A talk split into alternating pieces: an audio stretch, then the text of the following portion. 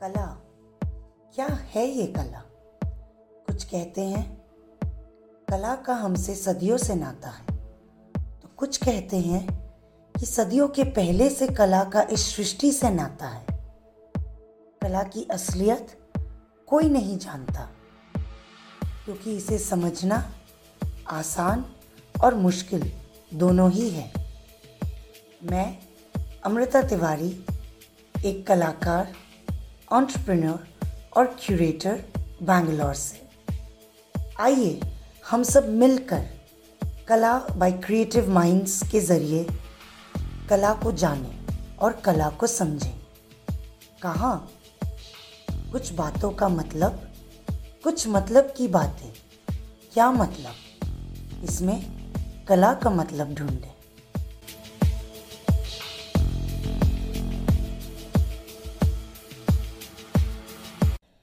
दोस्तों, हमने अपने पिछले कुछ एपिसोड्स में कला को समझने और जानने की कोशिश की। हमने देखा कला हमारी ज़िंदगी में कितना महत्व रखता है। हमने कला कब से शुरू हुआ? कला के फोक स्टाइल काफ़ी डिफरेंट स्टाइल्स जो आज के समय में यूज़ होते हैं। यहाँ तक कि कितनी सारी करियर अपॉर्चुनिटीज़ हैं हम लोगों के लिए आज के समय में। उन सबको जाना।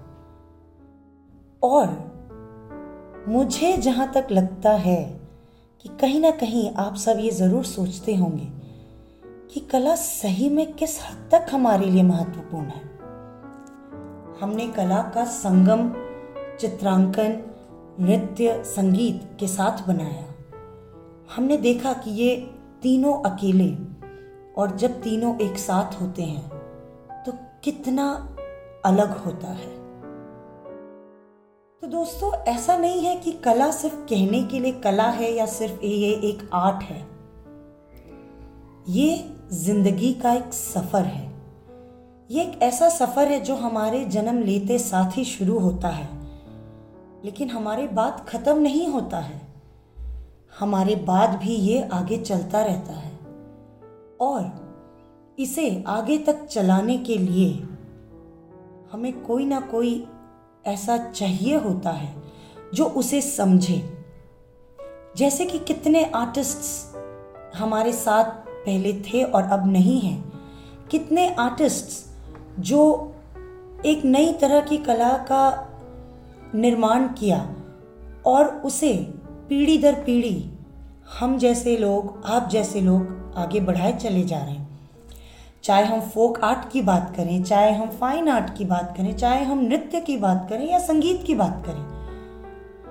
पंडित बिरजू महाराज ने एक अजीब सी दुनिया दी कथक को। पर क्या आज उनके इन पर्सन नहीं होने से क्या कथक गुम हो गया? नहीं, कथक आज भी है। उनके डिसाइपल्स उसको आज भी आगे बढ़ा रहे हैं। पंडित उदय शंकर ने क्रिएटिव क्लासिकल डांस की शुरुआत की थी। और उनके ना होने के बावजूद उनकी मौजूदगी हर उस वक्त महसूस की जाती है, जब कोई क्रिएटिव क्लासिकल धुन पर अपना नृत्य करता है।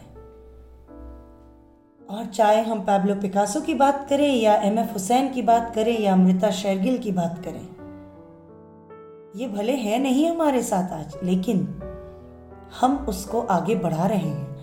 उनकी तकनीक, उनके मेथड्स से हम और सीख रहे हैं और अपने कला को और तराश रहे हैं। ठीक उसी तरह, जे के, जो एक माइन में काम करने वाला व्यक्ति कोयले की खदान में से हीरा ढूंढ निकालता है, उसी तरह हम कलाकार आप लोगों की मदद से इस पीढ़ी में भी नए नए कलाकार की खोज में लगे हुए हैं। आशा करती हूँ कि आप मेरे साथ आगे भी बने रहेंगे। तो फिर मिलेंगे दोस्तों और कला की कुछ और बातें करेंगे।